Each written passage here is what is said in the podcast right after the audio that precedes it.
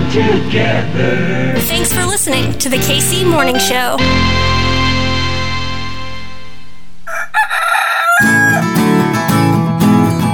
Everything's running smoothly. Yo, yo, yo, yo! What is going on? My name's Hartzell, and this right here, it's your KC Morning What's the word? Kansas City. A happy Tuesday to the KC Morning Hose Tuesdays. On this program, you know what we do. We take back America, reclaiming that radical history of America. Myself and Professor Harvey Kaye. He's Professor Emeritus of the University of Wisconsin Green Bay, and his new edition is out The British Marxist Historians. The new edition with the new introduction from Professor Harvey Kaye. available now. It is a holiday week. Happy Hanukkah to Professor Kaye. So on the show today, I figured we'd do this because yesterday, Monday, the January 6th House Select Committee, they held their final public meeting. Wasn't a hearing this time, it was a meeting. They met. And not only did they meet, but they had some referrals of the criminal variety to the former president, former President Donald Trump. And I said at the very beginning of this thing, like at the very, very beginning, 18 months ago, that we were going to be covering this thing on the show. We played snippets throughout, and this is the final summary. And I figured we're just going to hit play on the whole thing. You know that this show, and especially Tuesdays, it's like our history book. It's our living, breathing history together, Kansas City. And this is history, absolutely. So we're going to hit play on this today. Professor Kaye and myself back in your feeds together next Tuesday. Rate, review, subscribe, do that thing you do. Kansas City, I love you. Back in your feeds tomorrow. We'll see ya in the morning. Bye. That creed, a creed at the core of every American whose story is not yet written. Yes, we can. The KC Morning Show.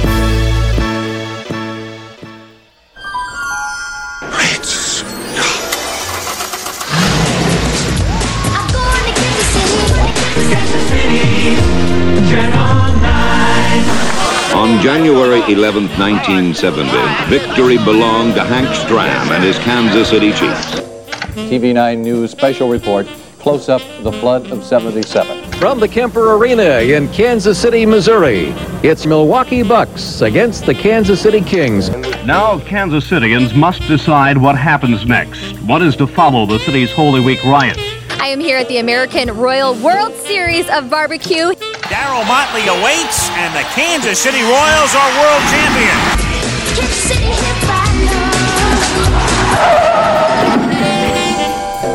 A quorum being present, the Select Committee to investigate the January 6th attack on the United States Capitol will be in order. Without objection, the chair is authorized to declare the committee in recess at any point.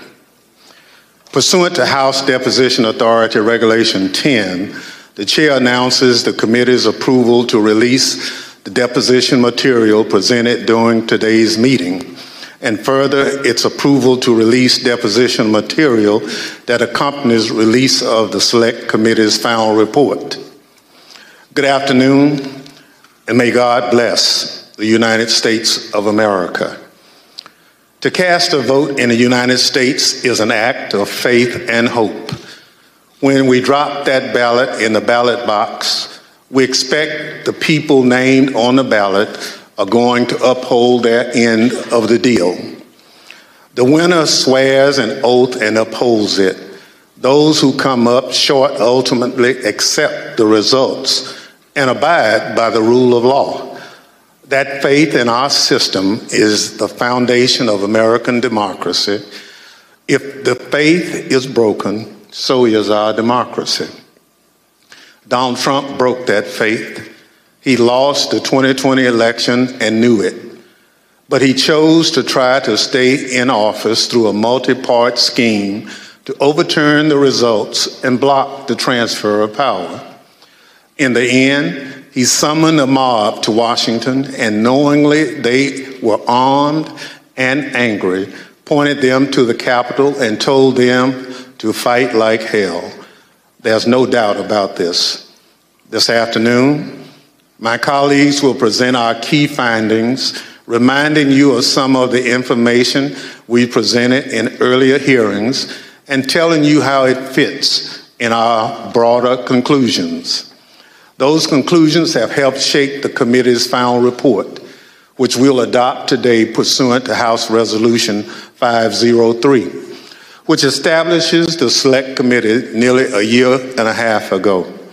I expect our final work will be filed with the clerk of the House and made public later this week. Beyond that release, the Select Committee intends to make public the bulk of its non sensitive records before the end of the year. These transcripts and documents will allow the American people to see for themselves the body of evidence we've gathered and continue to explore the information that has led us to our conclusions. This committee is nearing the end of its work. But as the country, we remain in strange and uncharted waters. We've never had a president of the United States stir up a violent attempt to block the transfer of power. I believe nearly two years later, this is still a time of reflection and reckoning. If we are to survive as a nation of laws and democracy, this can never happen again. How do we stop it?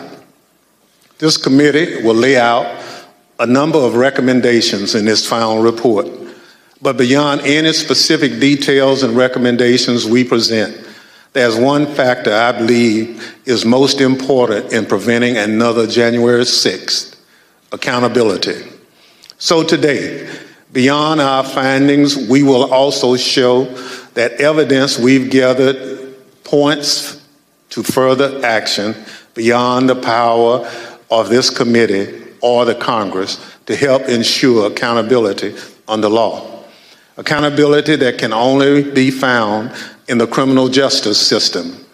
We have every confidence that the work of this committee will help provide a roadmap to justice and that the agencies and institutions responsible for ensuring justice under the law will use the information we've provided to aid in their work.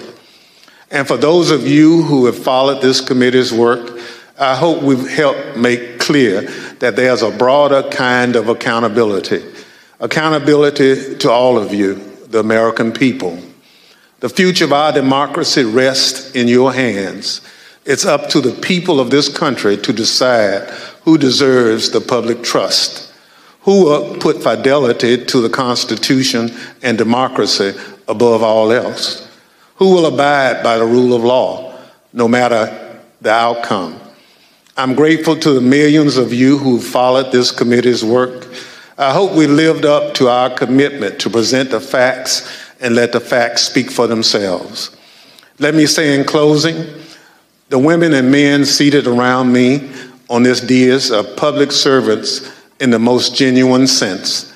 They put aside politics and partisanship to ensure the success of this committee in providing answers to the American people. I especially want to thank and acknowledge our vice chair, who has become a true partner in this bipartisan effort, Ms. Cheney of Wyoming. And I also recognize her for any opening statement that she care to offer. Thank you very much, Mr. Chairman, and thank you for your, your tremendous leadership of this committee. I know we all have benefited uh, greatly from, from your wisdom and your wise counsel, so thank you very much. In April of 1861, when Abraham Lincoln issued the first call for volunteers for the Union Army. My great great grandfather, Samuel Fletcher Cheney, joined the 21st Ohio Volunteer Infantry. He fought through all four years of the Civil War, from Chickamauga to Stones River to Atlanta. He marched with his unit in the Grand Review of Troops up Pennsylvania Avenue in May of 1865 past a reviewing stand where President Johnson and General Grant were seated. Silas Canfield, the regimental historian of the 21st Ohio Volunteer Infantry, described the men in the unit this way. He said they had a just appreciation of the value and advantage of free government and the necessity of defending and maintaining it. And they enlisted, prepared to accept all the necessary labors, fatigues, exposures, dangers, and even death for the unity of our nation and the perpetuity of our institutions. I have found myself thinking often, especially since January 6th, of my great great grandfather and all those in every generation who have sacrificed so much for the unity of our nation and the perpetuity of our institutions. At the heart of our republic is the guarantee of the peaceful transfer of power. Members of Congress are reminded of this every day as we pass through the Capitol Rotunda. There, eight magnificent paintings detail the earliest days of our republic. One, painted by John Trumbull, depicts the moment in 1793 when George Washington resigned his commission, handing control of the Continental Army back to Congress. Trumbull called this, quote, one of the highest moral lessons ever given the world. With this noble act, George Washington established the indispensable example of the peaceful transfer of power in our nation. Standing on the west front of the Capitol in 1981, President Ronald Reagan described it this way The orderly transfer of authority, as called for in the Constitution, routinely takes place, as it has for almost two centuries and few of us stop to think how unique we really are. In the eyes of many in the world, this every four year ceremony that we accept as normal is nothing less than a miracle. Every president in our history has defended this orderly transfer of authority except one. January 6, 2021 was the first time one American president refused his constitutional duty to transfer power peacefully to the next.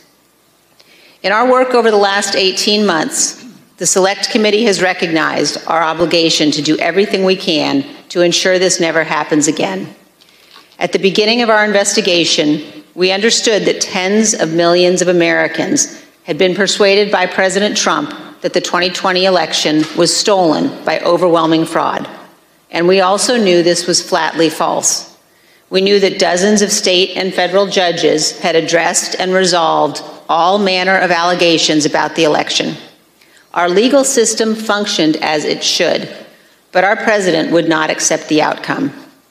Among the most shameful of this committee's findings was that President Trump sat in the dining room off the Oval Office watching the violent riot at the Capitol on television. For hours, he would not issue a public statement instructing his supporters to disperse and leave the Capitol, despite urgent pleas from his White House staff and dozens of others to do so.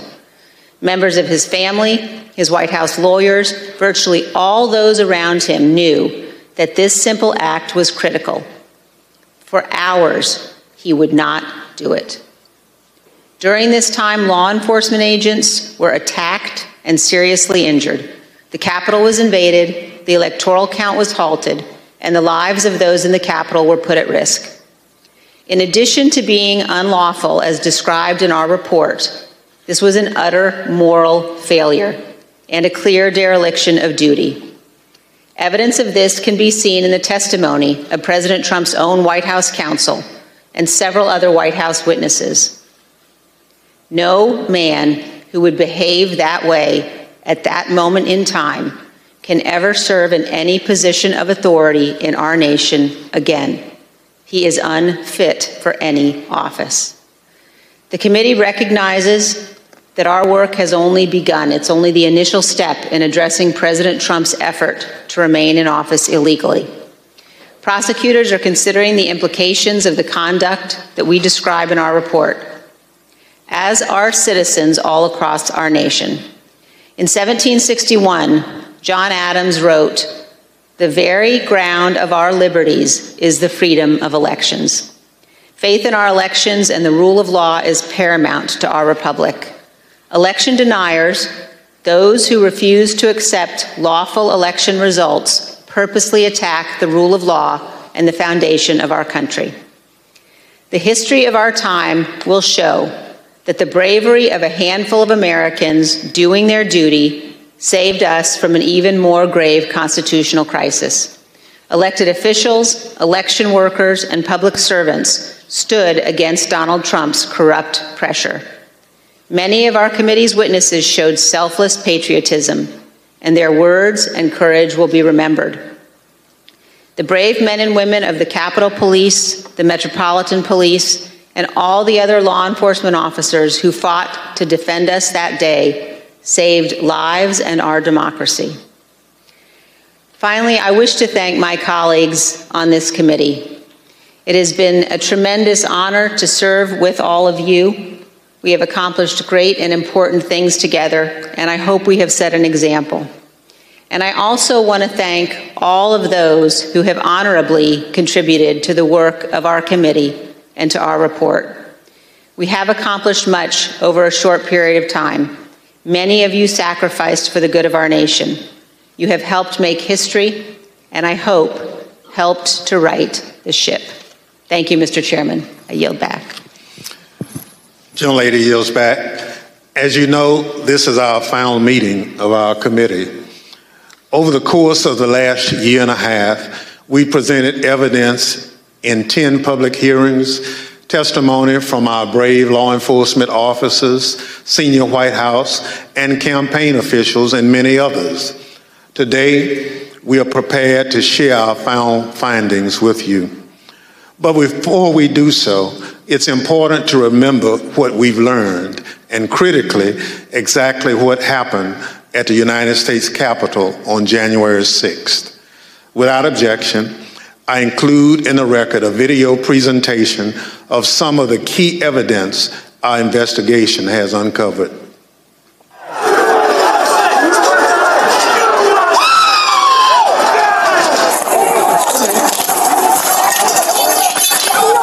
There were officers on the ground.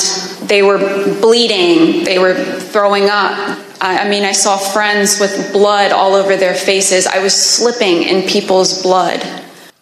As I was swarmed by a violent mob, they ripped off my badge. They grabbed and stripped me of my radio. They seized ammunition that was secured to my body. They began to beat me with their fists and with what felt like hard metal objects. The key thing to do is to claim victory. No, we won. Fuck you. Sorry, over. We won. Yeah. You're wrong. Fuck you. Right out of the box on election night, the president uh, claimed that there was major fraud underway. I mean, this happened, as far as I could tell, before there was actually any potential of looking at evidence. I didn't think what was happening was necessarily honest or professional at that point in time. So yeah. that led to me stepping away generally discussed on that topic was whether the fraud, maladministration, abuse, or irregularities, uh, if aggregated and read most favorably to the campaign, would that be outcome determinative? And um, I think everyone's assessment in the room, at least amongst the staff, Marc Short, myself, and Greg Jacob, was that it was not sufficient to be outcome determinative. I told him that I did believe, yes, that once the, those legal processes were run, uh, if fraud had not been established uh, that had affected the outcome of the election, then unfortunately I believed that what had to be done was concede the outcome. What were the chances of President Trump winning the election? After that point? Yes. None. So what are we going to do here, folks? I only need 11,000 votes. Fellas, I need 11,000 votes. Give me a break. The numbers are the numbers, the numbers don't lie. We had many allegations and we investigated every single one of them. Did uh, one of them uh, make a comment that uh, they didn't have evidence but they had a lot of theories? That was Mr. Giuliani. And, and what exactly did he say and how that come up? My recollection, he said, We've got lots of theories, we just don't have the evidence. You're asking me to do something that's never been done in history, the history of the United States and I'm going to put my state through that without sufficient proof. It's a tape earlier in the day of Ruby Freeman and Shaye Freeman Moss and one other gentleman, quite obviously, surreptitiously passing around USB ports as if they're vials of heroin or cocaine. In one of the videos we just watched, Mr. Giuliani accused you and your mother of passing some sort of USB drive to each other. Uh, what was your mom actually handing you on that video? A ginger mint. Do you know how it feels to have the President of the United States to target you? The President of the United States is supposed to represent every American, not to target one. I made it clear I did not agree with the idea of saying the election was stolen and putting out this stuff, which I told the president was bullshit. He wanted to talk about that he thought the uh, the election had been uh, stolen or, or was corrupt and that there was widespread fraud. And I had told him that uh, our reviews had not shown that to be the case. And I said something to the effect of, Sir, we've done dozens of investigations, hundreds of interviews. The major allegations are not supported by the evidence developed. Well, my first thought was, where's this is a, a terrible idea. Jeff Clark cannot be installed as acting Attorney General of the United States. You ultimately told us that you described uh, this meeting as a, or the, uh, not this meeting, the Georgia letter that was proposed as a an effing murder suicide pact. Do you remember using the term murder suicide pact? Yes. Was it your impression that the vice president had directly conveyed his position on these issues to the president, not just to the world through a dear colleague letter, but directly to President Trump? Many times.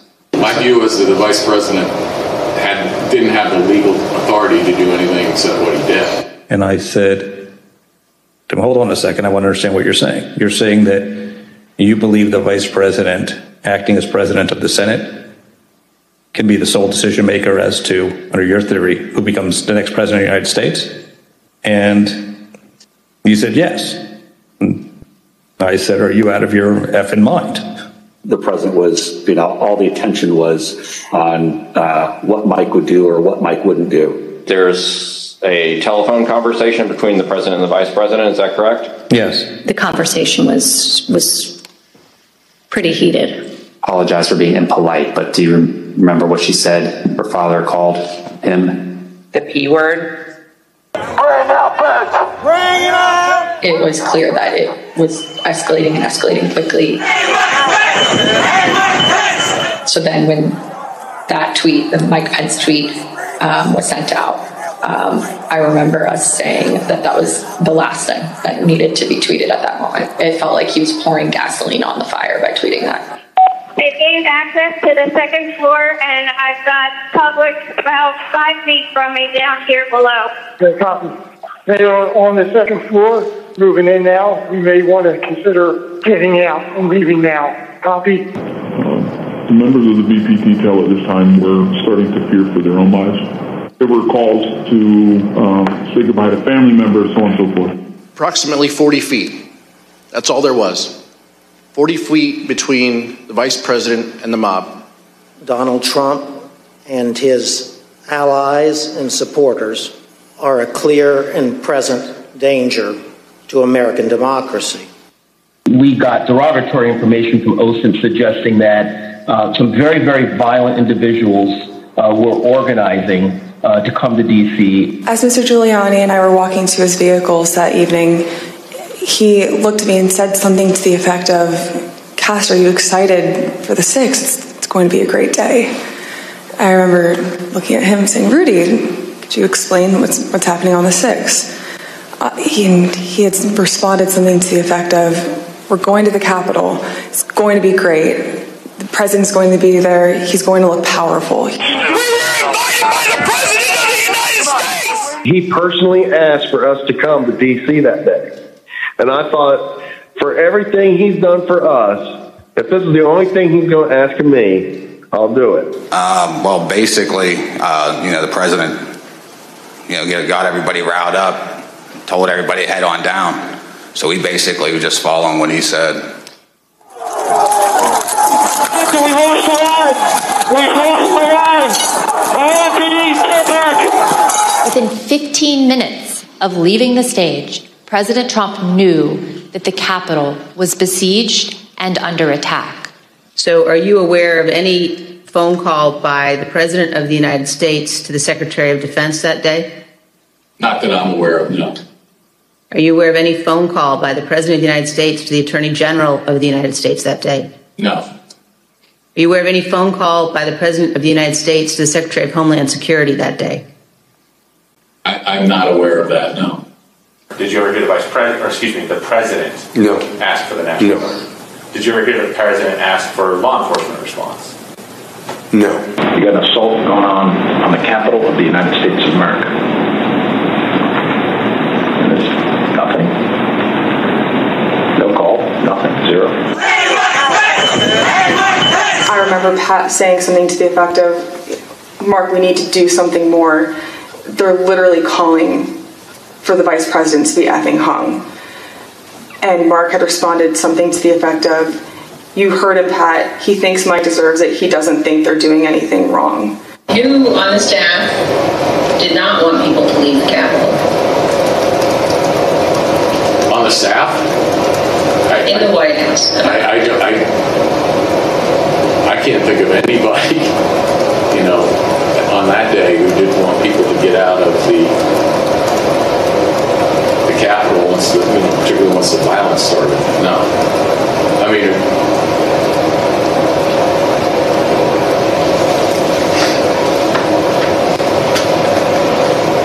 What about the president? Yeah. well, she said the staff. So I answered. No, I said in the White House. Oh, I'm sorry. I, I apologize. I thought you said who, who else on the staff. Um,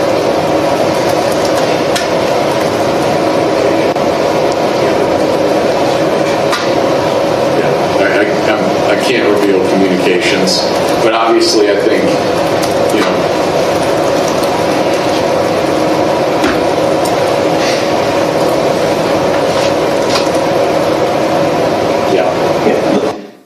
I said, Good, John. Now I'm going to give you the best free legal advice you're ever getting in your life.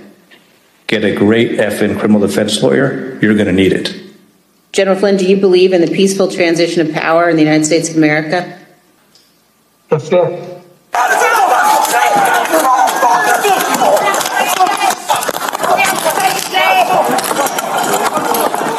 You got another officer unconscious. Uh, the turret.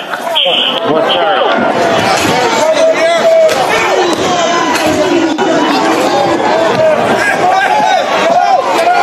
I don't want to say the election's over. I just want to say Congress has certified the results without saying the election's over, okay? The chair now recognizes the gentlewoman from California, Ms. Lofgren, for an opening statement. Uh, Thank you, Mr. Chairman. Over the last 18 months, the Select Committee has conducted a congressional investigation of enormous scale, seeking to uncover the depth and breadth of ex President Trump's multi part plan to reverse the lawful outcome of the 2020 presidential election. We've compiled an immense volume of documents collected from countless individuals, law enforcement agencies, and federal and state authorities. Many of our efforts to get the evidence required litigation in federal court, including the U.S. Supreme Court. We've taken the testimony of hundreds of witnesses. Now, while we couldn't show them all during the hearings, we focused on those who were most, most central, including our ex president's White House aides, his senior Department of Justice officials, and senior members of his campaign. Based on this assembled evidence, the Select Committee has reached a series of specific findings. Now, many of these findings pertain to what has been called the big lie, the enormous effort led by ex President Trump to spread baseless accusations and misinformation in an attempt to falsely convince tens of millions of Americans that the election had been stolen from him. Beginning even before the election and continuing through January 6th and thereafter, Donald Trump purposely disseminated false allegations of fraud in order to aid his effort to overturn the 2020 election. Ex President Trump's decision to declare victory falsely on election night wasn't a spontaneous decision. It was premeditated. The committee has evidence that ex President Trump planned to declare victory and unlawfully to call for the vote counting to stop, and that he told numerous allies about his intent in the weeks before the election. The committee found that Mr. Trump raised hundreds of millions of dollars with false representations made to his online donors. The proceeds from his fundraising, we have learned, have been used in ways that we believe are concerning. In particular, the committee has learned that some of those funds were used to hire lawyers. We've also obtained evidence of efforts to provide or offer employment to witnesses. For example, one lawyer told a witness the witness could, in certain circumstances, tell the committee that she didn't recall facts when she actually did recall them. That lawyer also did not disclose who was paying for the lawyer's representation, despite questions from the client seeking that information. He told her, quote, we're not telling people where funding is coming from right now. We've learned that a client was offered potential employment that would make her, quote, financially very comfortable as the date of her testimony approached by uh, entities that were apparently linked to Donald Trump and his associates. These offers were withdrawn or didn't materialize as reports of the content of her testimony circulated. The witness believed this was an effort to affect her testimony, and we are concerned that these efforts may have been a strategy to prevent the committee from finding the truth.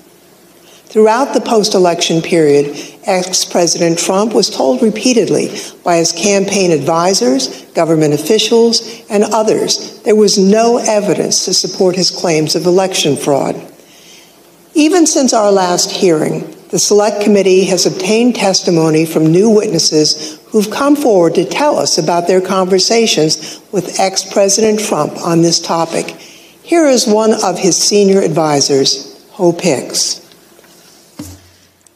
Seeing evidence of fraud on a scale that would have impacted the outcome of the election. And I was becoming increasingly concerned that we were damaging um, we were damaging his legacy. Uh, what did the president say in response to what you just described?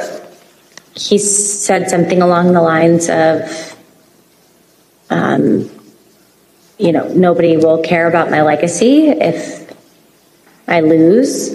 Um, so that won't matter. Um, the only thing that matters is is winning. Despite all that, he continued to purposely and maliciously make false claims, sometimes within a day of being told that a particular claim was false and unsupported by the evidence. By the time the Electoral College met to cast its votes on December 14, 2020, a number of President Trump's senior staff, cabinet officials, and members of his family were urging him to facilitate a peaceful transition to the incoming administration. He disregarded their advice, and he continued to claim publicly that the election had been stolen from him. Numerous state and federal courts evaluated and rejected the Trump campaign's claims of voter fraud, including 11 judges appointed by ex President Trump himself. Many of these courts issued scathing opinions, criticizing the lack of evidence that ex President Trump and his allies had advanced to support their claims. Numerous individuals associated with these efforts have since acknowledged that they were unable to find sufficient evidence of fraud to affect the election results, including in testimony to this select committee. Still, ex President Trump repeated those false claims and tried to convince his supporters the election was stolen. This was an attempt to justify overturning the lawful election results. Donald Trump knowingly and corruptly repeated election fraud lies, which incited his supporters to violence on January 6th. He continues to repeat his meritless claim that the election was stolen even today and continues to erode our most cherished and shared belief in free and fair elections. Mr. Chairman, I yield back. Gentlewoman yields back. The chair recognizes the gentleman from California, Mr. Schiff, for an opening statement. Thank you, Mr. Chairman. Building on his constant repetition of the big lie, President Trump engaged in an unprecedented effort to obstruct the joint session on January 6th, the proceeding where his electoral loss would be certified by Congress. This effort began in part in the states, which hold, count, and ultimately determine the winners of presidential elections. Many state officials were targeted by President Trump and his campaign. The local election workers he accused baselessly of election fraud, the state officials he pressured to stop the count or to find votes that didn't exist, and the state legislative officials he urged to disregard the popular will of the voters and their oath of office in order to name him the winner instead. Here are the Select Committee findings about President Trump's state pressure campaign. President Trump and his enablers repeatedly pressured state officials to take action to overturn the results of the election. The most dramatic example of this campaign of coercion was the president's January 2nd, 2021 call to Georgia Secretary of State Brad Raffensperger, in which the president urged the secretary to find 11,780 votes he needed to change the outcome in that state. During that call, President Trump again repeated conspiracy theories about the election that his own appointees at the Department of Justice had already debunked.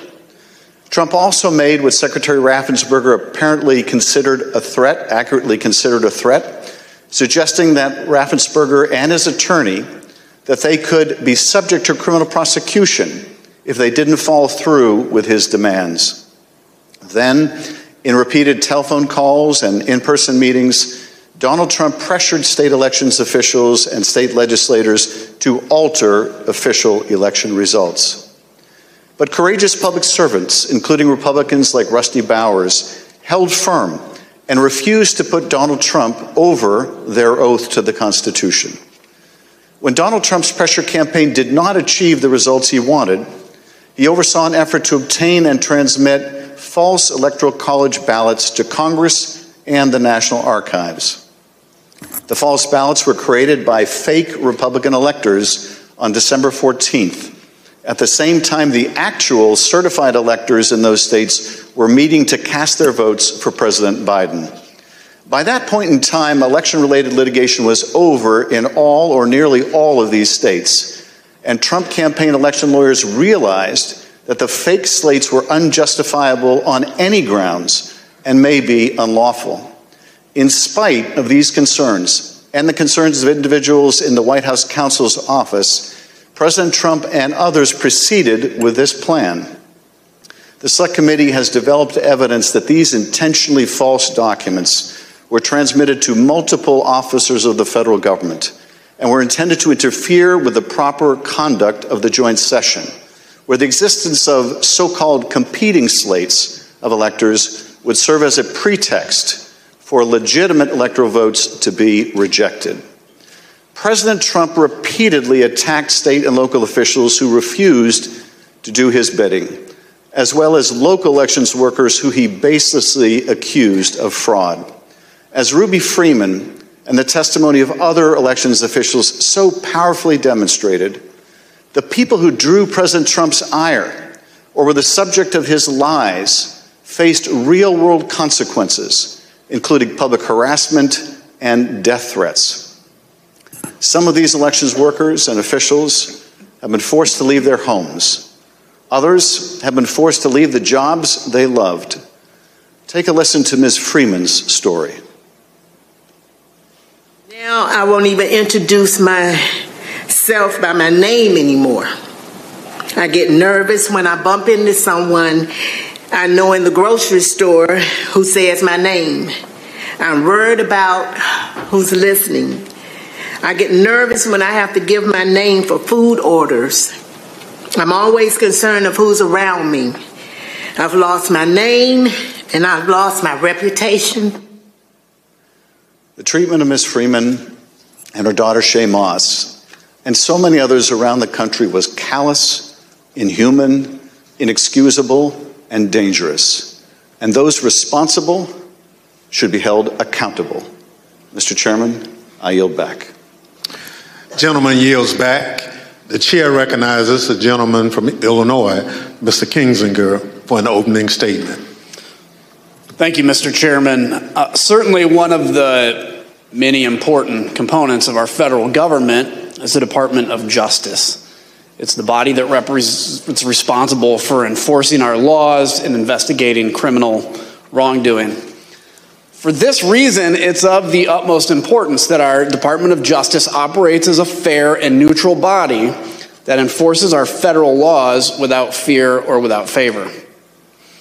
It is this critical function that President Trump sought to corrupt, as he sought to use the Department of Justice to investigate and prosecute purported election fraud and to help him convince the public that the election was stolen. The Select Committee has made the following findings with respect to the Department of Justice. In the weeks immediately following the 2020 election, Attorney General Bill Barr advised President Trump that the Department of Justice had not seen any evidence to support Trump's theory that the election was stolen by fraud. No evidence. Over the course of the three meetings in this post election period, Attorney General Barr assured President Trump that the Justice Department was properly investigating claims of election fraud. He debunked numerous election fraud claims, many of which the president would then go on to repeat publicly. And he made clear that President Trump was doing, quote, a great, great disservice to the country by pursuing them. After Attorney General Barr's resignation, President Trump requested that the acting leadership of the department, Jeffrey Rosen and Richard Donoghue, quote, just say the election was corrupt and leave the rest to me and the Republican congressman. In other words, just tell a small lie to put the facade of legitimacy on this lie, and the Republican congressman and I can distort and destroy and create doubt all ourselves. Between December 23rd and January 3rd, President Trump called or met with them nearly every day and was told repeatedly the department investigation showed no factual support for Trump's fraud allegations. Mr. Rosen and Mr. Donoghue told him that the fraud claims were simply untrue. As Mr. Rosen and Mr. Donoghue continued to resist, President Trump then tried to install a loyalist named Jeffrey Clark to lead the department as acting attorney general. On several occasions, Clark met with the president, apparently along with Representative Scott Perry, without authorization, promising to take the actions that Barr, Rosen, and Donoghue had refused to take. In particular, Mr. Clark intended to send a letter that he had drafted with the help of a political appointee that the White House installed at DOJ with just weeks left in the administration. Mr. Clark intended to send the letter to officials in numerous states, informing them falsely, of course, that the department had identified significant concerns about the election results in their state and encouraging their state legislatures to come into special session to consider appointing Trump rather than Biden electors. Here's Acting Deputy Attorney General Donoghue describing his reaction to Mr. Clark's proposed letter. Some drafting letters without the knowledge of what the department had actually done in terms of investigations, that he was being reckless.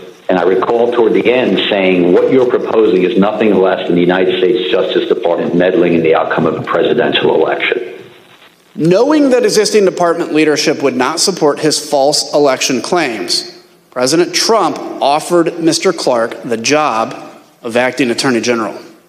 In a dramatic January 3rd meeting in the Oval Office, Rosen Donoghue, White House counsel Pat Cipollone, and White House lawyer Eric Herschmann strongly objected to the appointment of Jeffrey Clark as acting attorney general. Mr. Clark pleaded his case and offered to send the letter that he had drafted. The White House counsel called the Clark letter, quote, a murder suicide pact. Numerous White House and Department of Justice lawyers all threatened to resign if Mr. Clark was appointed. Donald Trump would be leading a graveyard. It was only after the threat of mass resignations that President Trump rescinded his offer to Mr. Clark. Mr. Chairman, I yield back. Gentleman yields back. The chair recognizes the gentleman from California, Mr. Aguilar, for an opening statement. Thank you, Mr. Chairman. Former President Trump's multi part plan didn't stop with the states or with the Department of Justice. It touched nearly every component of our federal system, ranging from the courts to Congress to his own Vice President, Mike Pence. In the weeks before January 6th, Mr. Trump turned to the man who had served him loyally for four years. He embraced an illegal scheme proposed by John Eastman and others who concocted an unfounded legal theory that the vice president could reject Joe Biden's electoral votes during the joint session.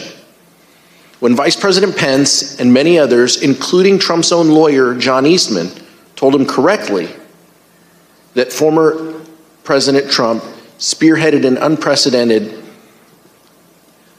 campaign to coerce him to do it anyway, ultimately culminating in a dangerous threat to Mr. Pence's life on January 6th.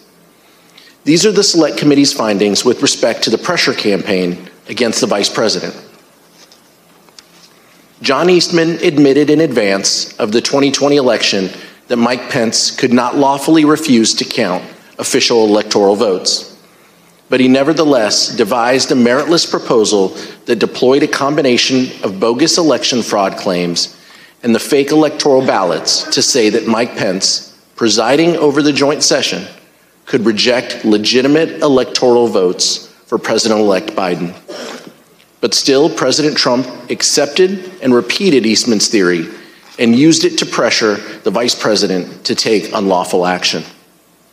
In multiple heated conversations, President Trump directly pressured Vice President Pence to adopt the Eastman theory and either reject the electors or send them back to the state legislatures.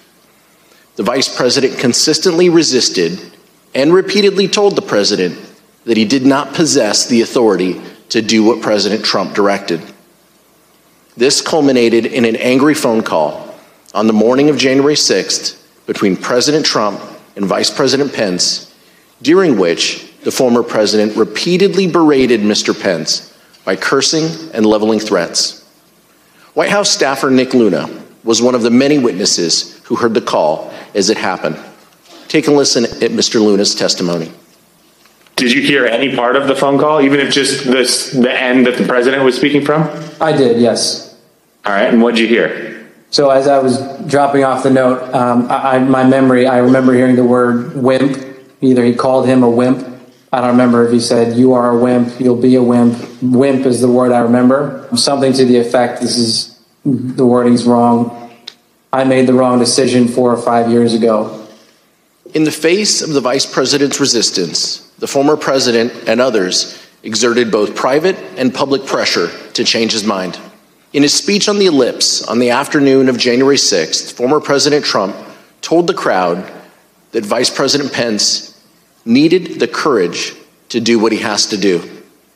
Once the riot began, President Trump deliberately chose to issue a tweet attacking Mr. Pence, knowing that the crowd had already grown violent. Almost immediately thereafter, the crowd around the Capitol surged, and between 2:30 and 2:35 p.m., the Metropolitan Police line on the west front of the Capitol broke. This was the first time in MPD history that a line like this had broken. Rioters at the Capitol were heard chanting, Hang Mike Pence, through the afternoon. As a result of this unrest, Vice President Pence was forced to flee to a secure location where he actively coordinated with law enforcement and other governmental officials to address the ongoing violence. Mr. Chairman, I yield back. Gentleman yields back. The chair recognizes the gentlewoman from Florida, Ms. Murphy, for an opening statement. Thank you, Mr. Chairman. Ultimately, President Trump did not succeed in bending state and federal officials to his will. At every turn, state officials, the Department of Justice, Mike Pence, and many others stood up for the rule of law and resisted the president's wishes. In that way, our American institutions held after the 2020 election. But that did not stop President Trump. Instead, he turned to his supporters, those who believed his lies about a stolen election. He summoned a crowd to the nation's capital on January 6, hoping that they would pressure Congress to do what he could not do on his own. the Select Committee has made the following findings on this issue. Two years ago today, in the early morning hours of December 19th, Donald Trump sent a tweet urging his supporters to travel to Washington for a protest on January 6th. Be there, we'll be wild, he tweeted. Between December 19th and January 6th, the president repeatedly encouraged his supporters to come to Washington. The president's December 19th tweet galvanized domestic violent extremists, including members of the Oath Keepers, the Proud Boys, and organized militia groups. These individuals began organizing to come to the Capitol in large numbers with the specific intent to use violence to disrupt the certification of the election during the joint session. Prior to January 6th, the FBI, Secret Service, U.S. Capitol Police, DC government, and other law enforcement agencies gathered substantial evidence suggesting the risk of violence at the Capitol during the joint session.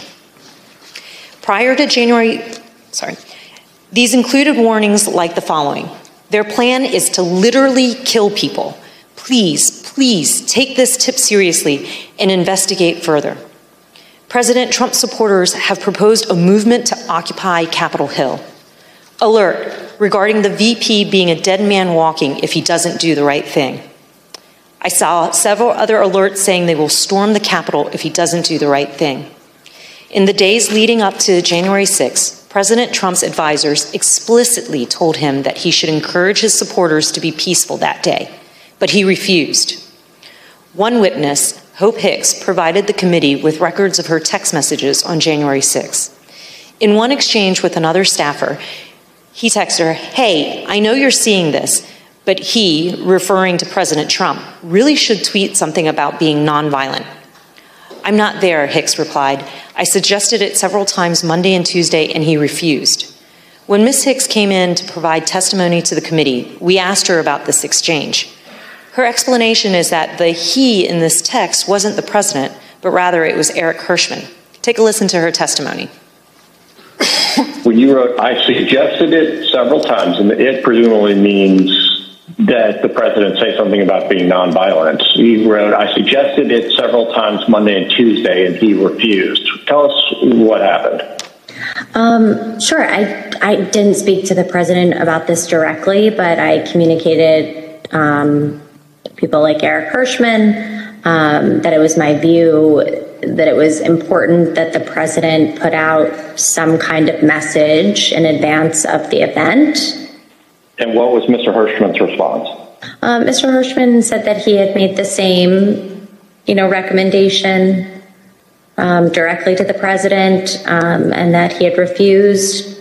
Just so I understand, Mr. Herschmann said that he had already recommended to the president that the president convey a message that people should be peaceful on January 6th, and the president had refused to do that? Yes. The public will be able to review this in the transcripts and see the perspective Eric Herschmann gave before we took Hope Hicks's testimony. Despite having knowledge of the threats of violence presented by the crowd gathered on January 6, President Trump gave an incendiary speech, declaring without basis that the election had been stolen and encouraging his supporters to fight like hell and during the speech and immediately thereafter, President Trump stated his intention to travel to the Capitol with his supporters in an effort to influence the joint session. The Select Committee has developed evidence indicating that President Trump did, in fact, intend to go to the Capitol on the afternoon of January 6th, and that he repeatedly expressed that intention during the afternoon and in the days prior.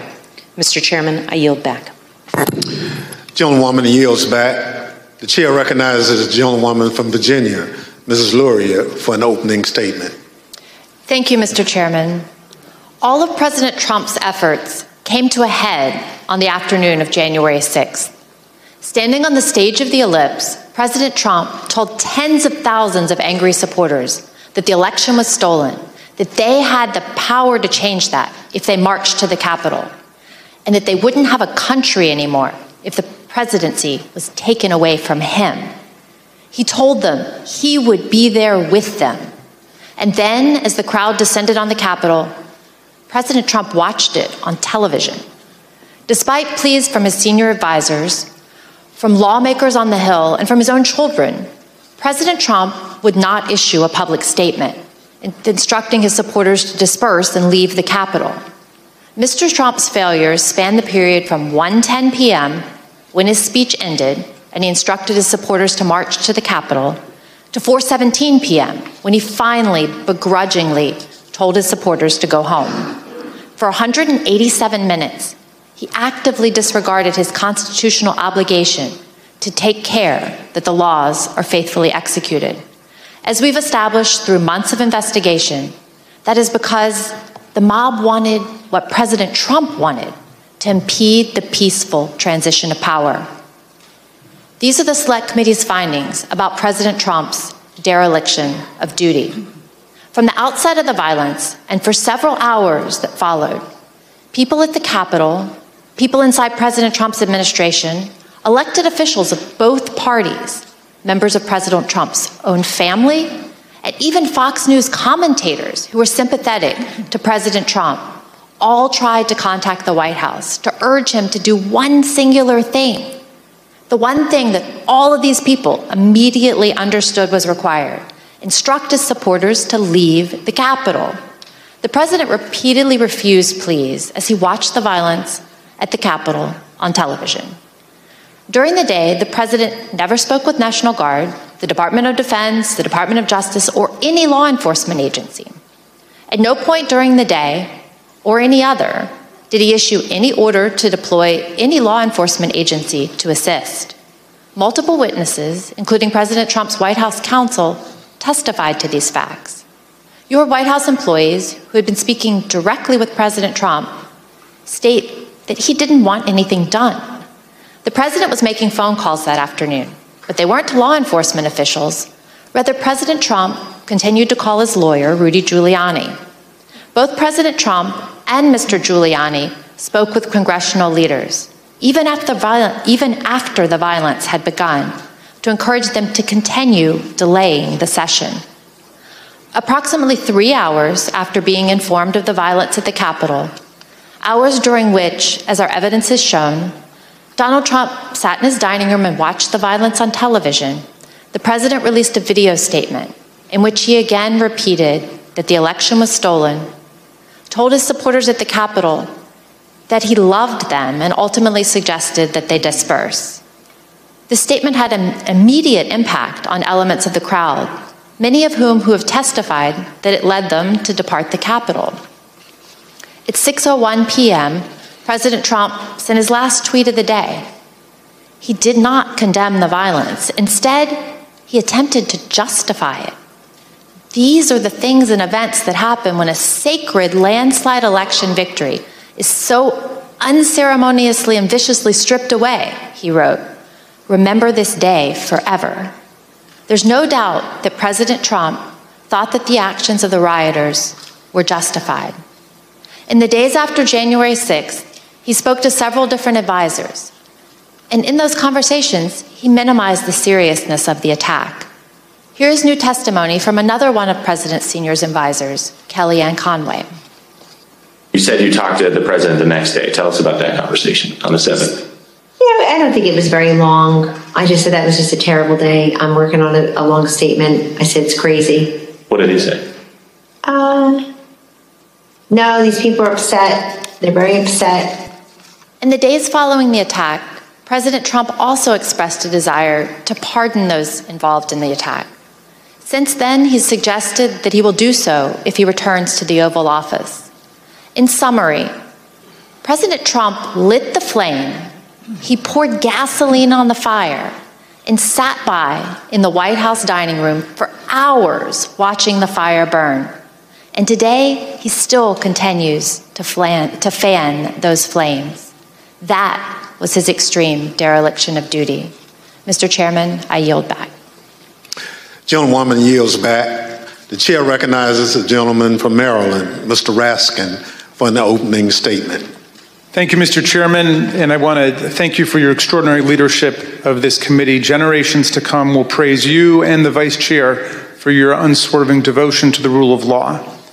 Several months ago, you tasked several of our members in a subcommittee with bringing recommendations to the full committee about potential referrals to the Department of Justice and other authorities based on evidence of criminal and civil offenses that has come to our attention over the course of our investigation. We are now prepared to share those recommendations today. Mr. Chairman, let me begin with some relevant background considerations to our criminal referrals. The dangerous assault on American constitutional democracy that took place on January 6, 2021, consists of hundreds of individual criminal offenses. Most such crimes are already being prosecuted by the Department of Justice. We propose to the committee advancing referrals where the gravity of the specific offense, the severity of its actual harm, and the centrality of the offender to the overall design of the unlawful scheme to overthrow the election compel us to speak. Ours is not a system of justice where foot soldiers go to jail and the masterminds and ringleaders get a free pass. Mr. Chairman, as you know, our committee had the opportunity last spring to present much of our evidence to a federal judge, something that distinguishes our investigation from any other congressional investigation I can recall. In the context of resolving evidentiary privilege issues related to the crime fraud doctrine in the Eastman case, U.S. District Court Judge David Carter examined just a small subset of our evidence to determine whether it showed the likely commission of a federal offense. The judge concluded that both former President Donald Trump and John Eastman likely violated two federal criminal statutes. This is the starting point for our analysis today. The first criminal statute we invoke for referral, therefore, is Title 18, Section 1512C, which makes it unlawful for anyone to corruptly obstruct, influence, or impede any official proceeding of the United States government. We believe that the evidence described by my colleagues today and assembled throughout our hearings warrants a criminal referral of former President Donald J. Trump, John Eastman, and others for violations of this statute. The whole purpose and obvious effect of Trump's scheme were to obstruct, influence, and impede this official proceeding, the central moment for the lawful transfer of power in the United States. Second, we believe that there is more than sufficient evidence to refer former President Donald J. Trump, John Eastman, and others for violating Title 18, Section 371 this statute makes it a crime to conspire to defraud the United States. In other words, to make an agreement to impair, obstruct, or defeat the lawful functions of the United States government by deceitful or dishonest means. Former President Trump did not engage in a plan to defraud the United States acting alone. He entered into agreements, formal and informal, with several other individuals who assisted him with his criminal objectives. Our report describes in detail the actions of numerous co conspirators who agreed with and participated in Trump's plan to impair, obstruct, and defeat the certification of President Biden's electoral victory. That said, the subcommittee does not attempt to determine all of the potential participants in this conspiracy, as our understanding of the role of many individuals may be incomplete even today because they refuse to answer our questions. We trust that the Department of Justice will be able to form a far more complete picture through its own investigation. Third, we make a referral based on Title 18, Section 1001 which makes it unlawful to knowingly and willfully make materially false statements to the federal government. The evidence clearly suggests that President Trump conspired with others to submit slates of fake electors to Congress and the National Archives. We believe that this evidence we set forth in our report is more than sufficient for a criminal referral of former President Donald J. Trump and others in connection with this offense. As before, we don't try to determine all of the participants in this conspiracy, many of whom refuse to answer our questions while under oath. We trust that the Department of Justice will be able to form a more complete picture through its own investigation. The fourth and final statute we invoke for referral is Title 18, Section 2383. The statute applies to anyone who incites, assists, or engages in insurrection against the United States of America and anyone who gives aid or comfort to an insurrection. An insurrection is a rebellion against the authority of the United States. It is a grave federal offense anchored in the Constitution itself, which repeatedly opposes insurrections and domestic violence, and indeed uses participation in insurrection by office holders as automatic grounds for disqualification from ever holding public office again at the federal or state level.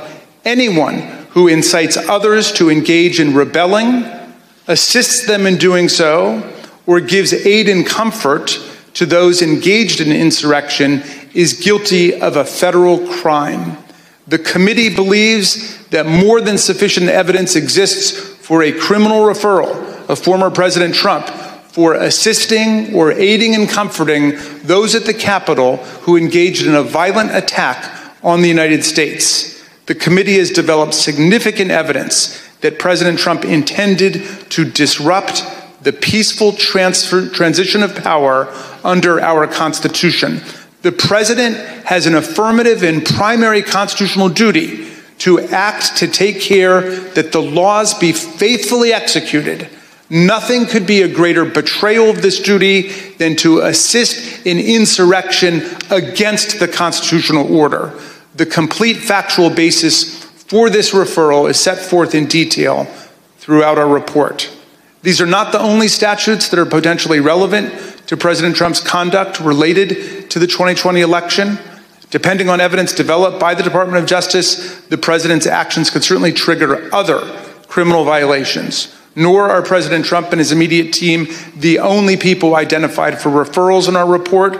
As part of our investigation, we asked multiple members of Congress to speak with us about issues critical to our understanding of this attack on the 2020 election and our system of constitutional democracy. None agreed to provide that essential information. As a result, we took the significant step of issuing them subpoenas based on the volume of information particular members possessed about one or more parts of President Trump's plans to overturn the election. None of the subpoenaed members complied, and we are now referring four members of Congress for appropriate sanction by the House Ethics Committee for failure to comply with lawful subpoenas. Mr. Chairman, we understand the gravity of each and every referral we are making today, just as we understand the magnitude of the crime against democracy that we describe in our report. But we have gone where the facts and the law lead us, and inescapably, they lead us here. Accordingly, Mr. Chairman, in light of these facts, I ask unanimous consent that the chairman be directed to transmit to the United States Department of Justice relevant select committee records in furtherance of these criminal referrals. Without objection, so ordered. Thank you, Mr. Chairman. I now yield back. Gentleman yields back. Pursuant to notice, I now call up Select Committee's final report pursuant to Section 4A of House Resolution 503. The clerk shall designate the report. Final report of the Select Committee to investigate the January 6th attack on the United States Capitol. Without objection, the report will be considered read and open to amendment at this point. I now recognize the gentlewoman from Virginia, Ms. Luria, for a motion. Mr. Chairman, I move that the committee favorably report to the House the Select Committee's final report which includes the committee's legislative recommendations and criminal referrals of Donald J. Trump and others, pursuant to Section 4A of House Resolution 503. The question is on the motion to favorably report to the House. Those in favor say aye. Aye. Those opposed, no. In the opinion of the chair, the ayes have it. Mr. Chairman, I request a recorded vote. A recorded vote is requested. The clerk will call the roll. Ms. Cheney? Aye. Ms. Cheney, aye. Ms. Lofgren? Aye. Ms. Lofgren, aye. Mr. Schiff? Aye. Mr. Schiff, aye. Mr. Aguilar? Aye. Mr. Aguilar, aye. Mrs. Murphy? Aye. Mrs. Murphy, aye. Mr. Raskin? Aye. Mr. Raskin, aye. Mrs. Luria? Aye. Mrs. Luria, aye. Mr. Kinzinger? Kinzinger, aye. Mr. Kinzinger, aye. How is the chair recorded? Mr. Chairman, you are not recorded. Chair votes aye.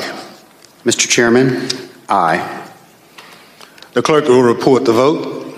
Mr. Chairman, on this vote, there are nine ayes and zero noes. The motion is agreed to. Without objection, a motion to reconsider is laid on the table. Without objection, staff is authorized to make any necessary technical or conforming changes to the report to reflect the actions of the committee. The chair requests those in the hearing room remain seated until the Capitol Police have escorted members from the room. There being no further business, without objection, the Select Committee stands adjourned.